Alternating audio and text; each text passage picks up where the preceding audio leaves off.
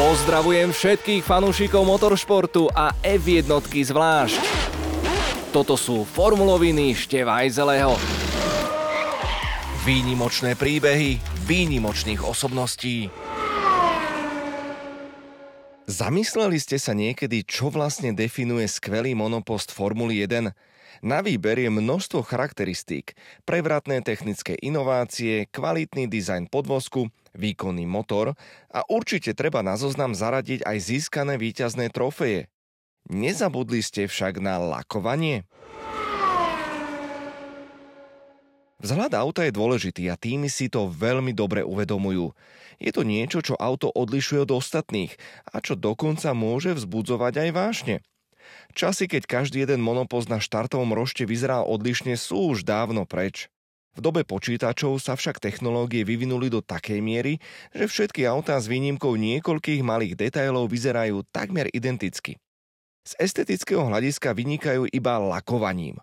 Hovorí sa, že vnímanie krásy je subjektívne a to, čo niekto považuje za príťažlivé, nemusí takisto vnímať niekto iný.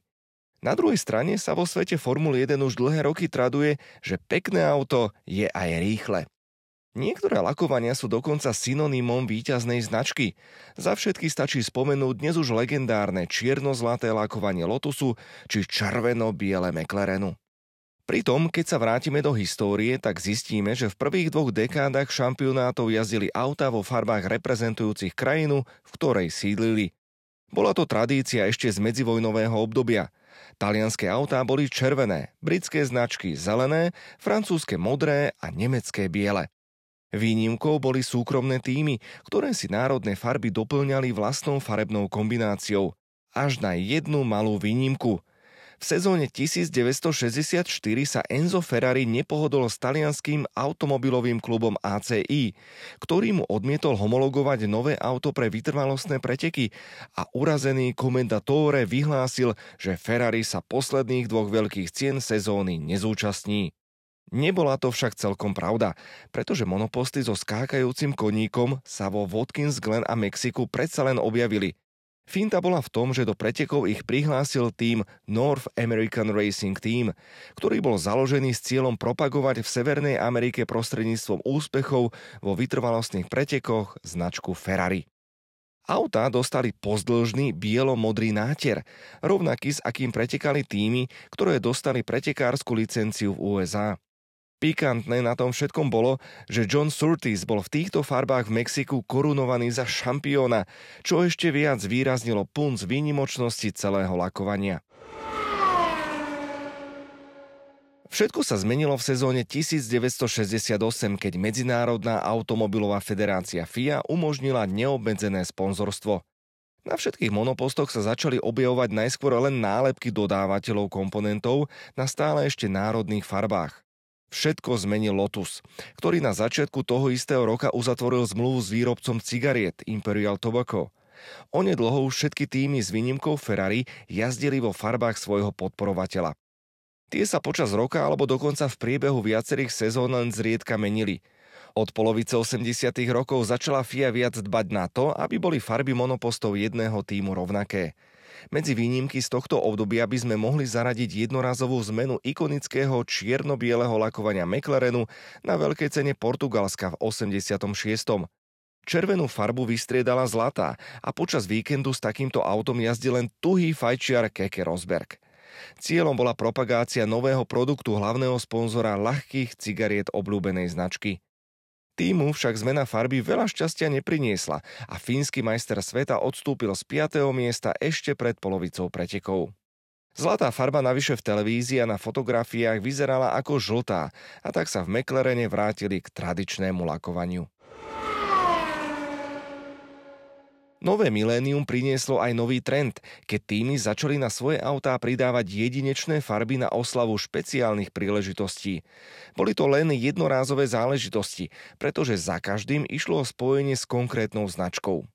A zdá najznámejšie sú v tomto smere hollywoodske filmové štúdia, ktoré z času na čas aj prostredníctvom monopostov propagujú svoje najnovšie filmové trháky. Najväčšie skúsenosti v tomto smere má tým Red Bull, ktorý sa neobmedzil len na lakovanie, ale priamo v pedoku či na trati sa aj vďaka jeho kreativite objavili rôzne rekvizity z filmov.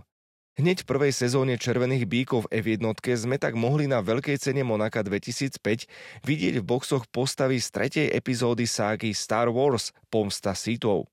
O rok na tom istom mieste limonádnici propagovali film Superman sa vracia. Červený pláž nedostal len monopost, ale aj pretekárske kombinézy, z ktorých sa našťastie dal odnímať. Supermanovské logo na zadnom krídle prinieslo týmu šťastie a David Coulthard získal pre Red Bull Racing vôbec prvé pódium vo Formule 1.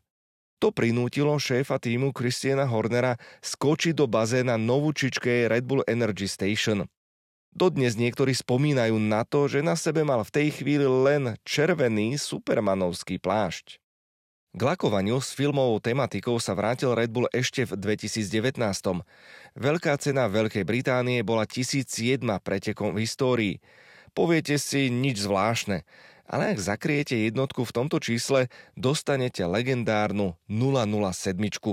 Zmeny na monoposte ale neboli príliš dramatické a lakovanie doplňali len loga 007 a poznávacia značka z auta Jamesa Bonda na zadnom krídle.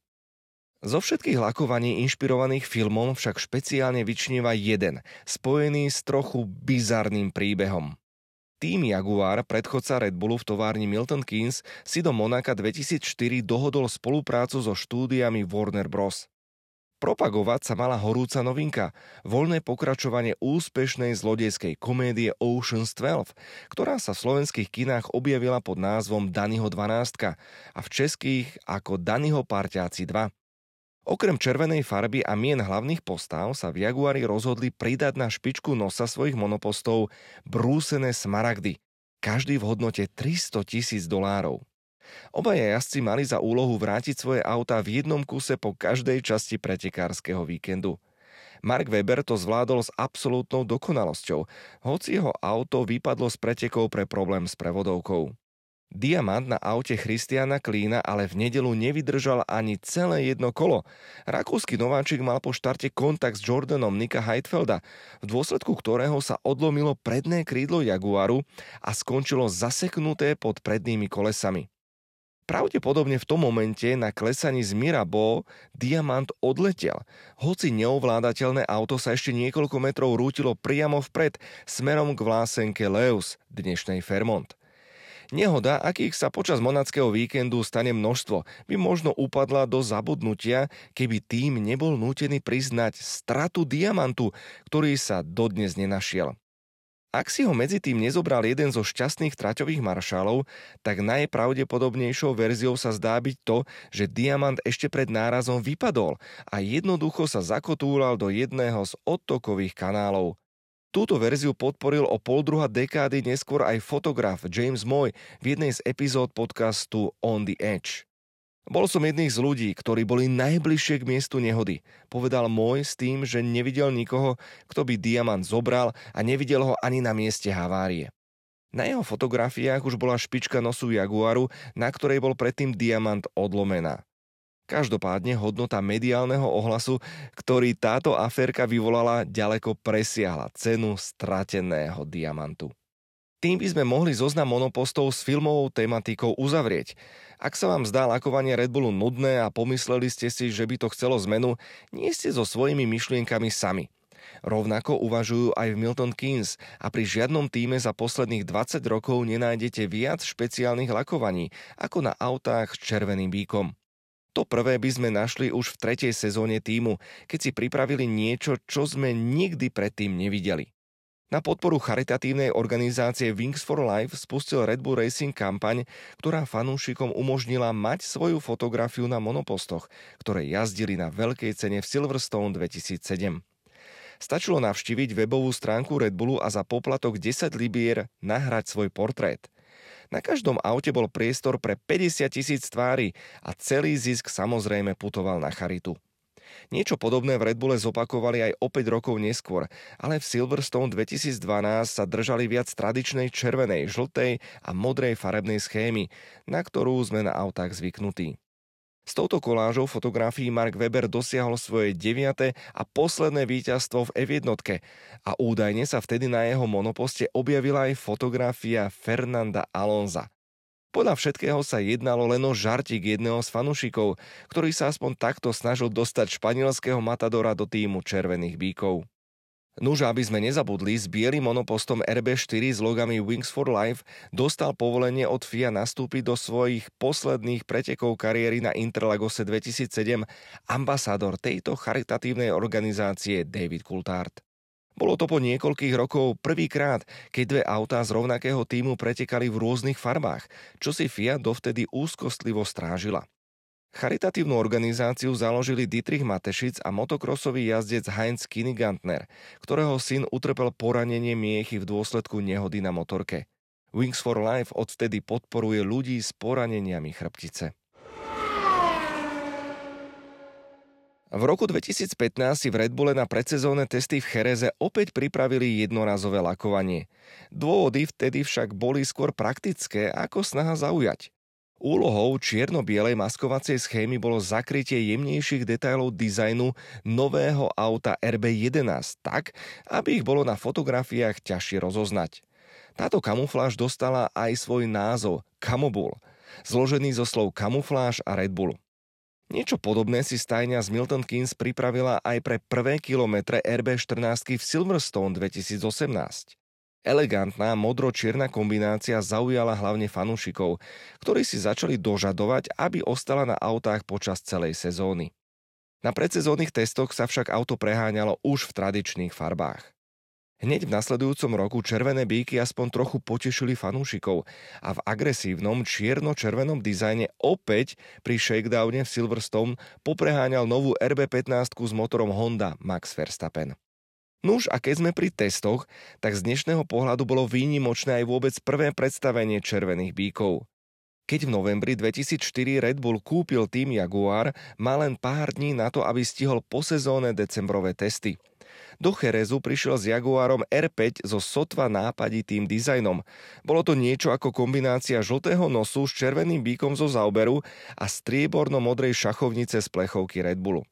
Podľa niektorých táto kombinácia vyzerala skvele, najmä bez nálepiek ostatných sponzorov.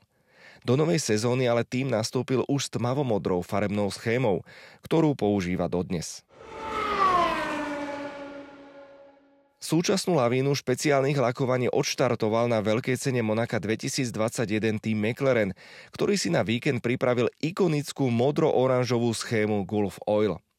Ak nerátame veľkú cenu Toskánska 2020, v ktorej Ferrari oslavovalo svoju tisícu účasť v šampionáte a kde zmena lakovania jeho monopostov nevyznela až tak dramaticky, niečo podobné sme mohli naposledy vidieť v Nemecku 2019, kde Mercedes použil špeciálne bielo-strieborné lakovanie pri príležitosti 125.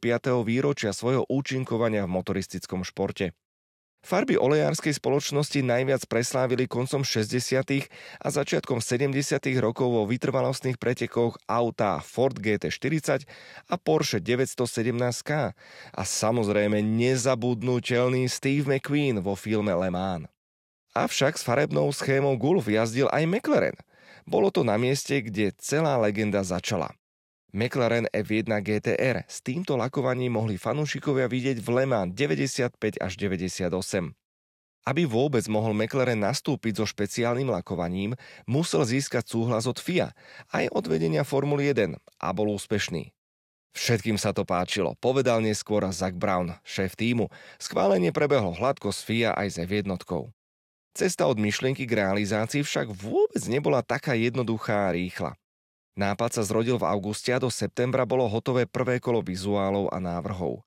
Po schválení ostávalo do veľkej ceny Monaka 9 mesiacov a vtedy sa začalo pracovať na všetkých ostatných prvkoch, ktoré súvisia s lakovaním.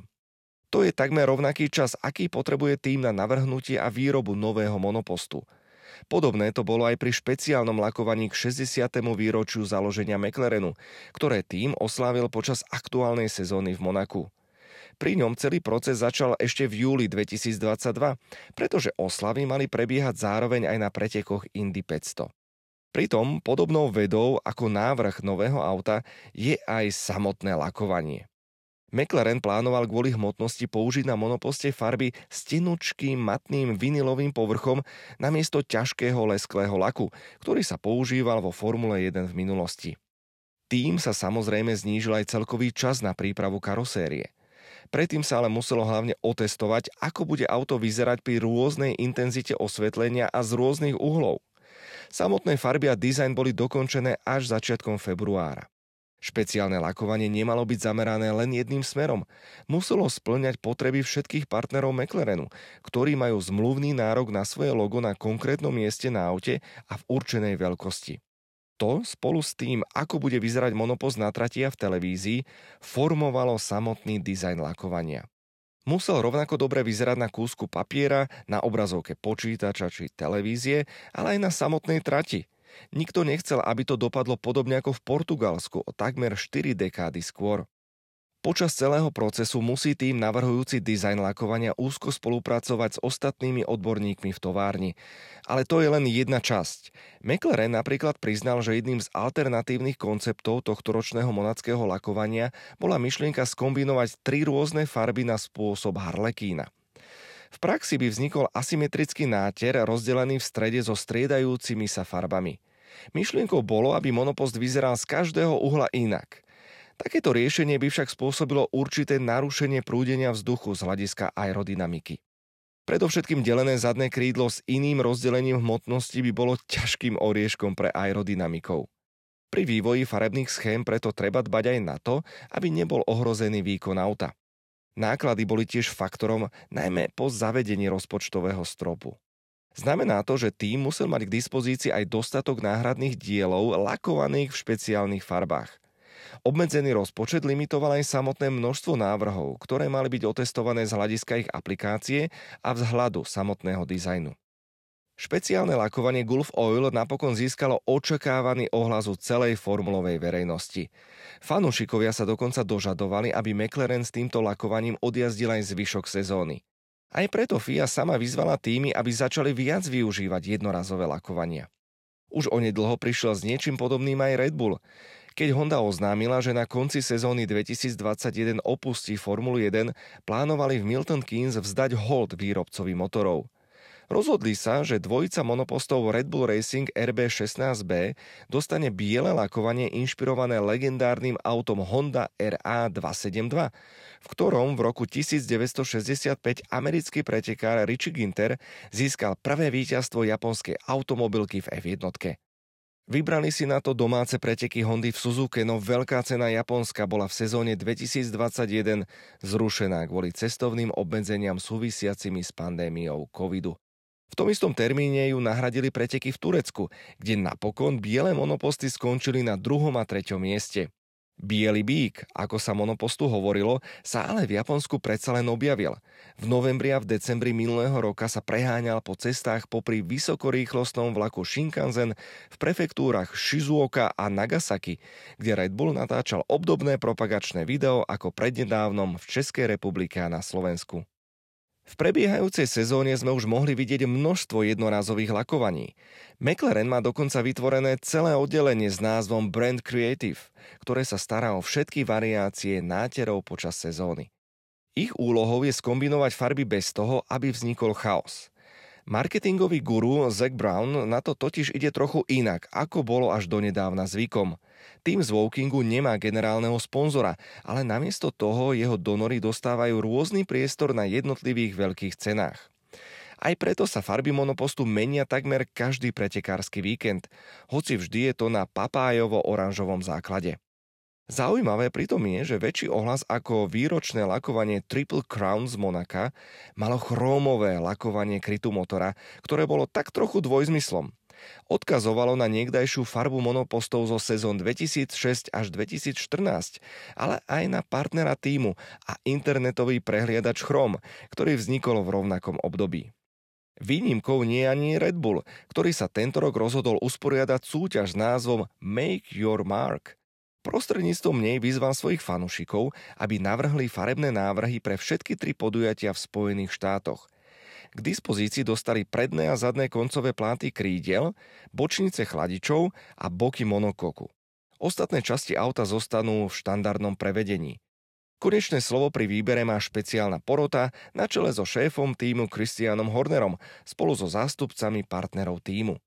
Autorkou víťazného dizajnu pre preteky v Miami sa stala študentka grafického dizajnu Martina Adrianova, ktorá za odmenu dostala dve VIP vstupenky do pedoku v Miami.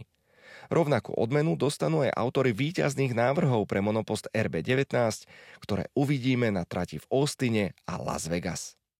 Ďalšie zaujímavé informácie a príbehy nájdete na redbull.sk.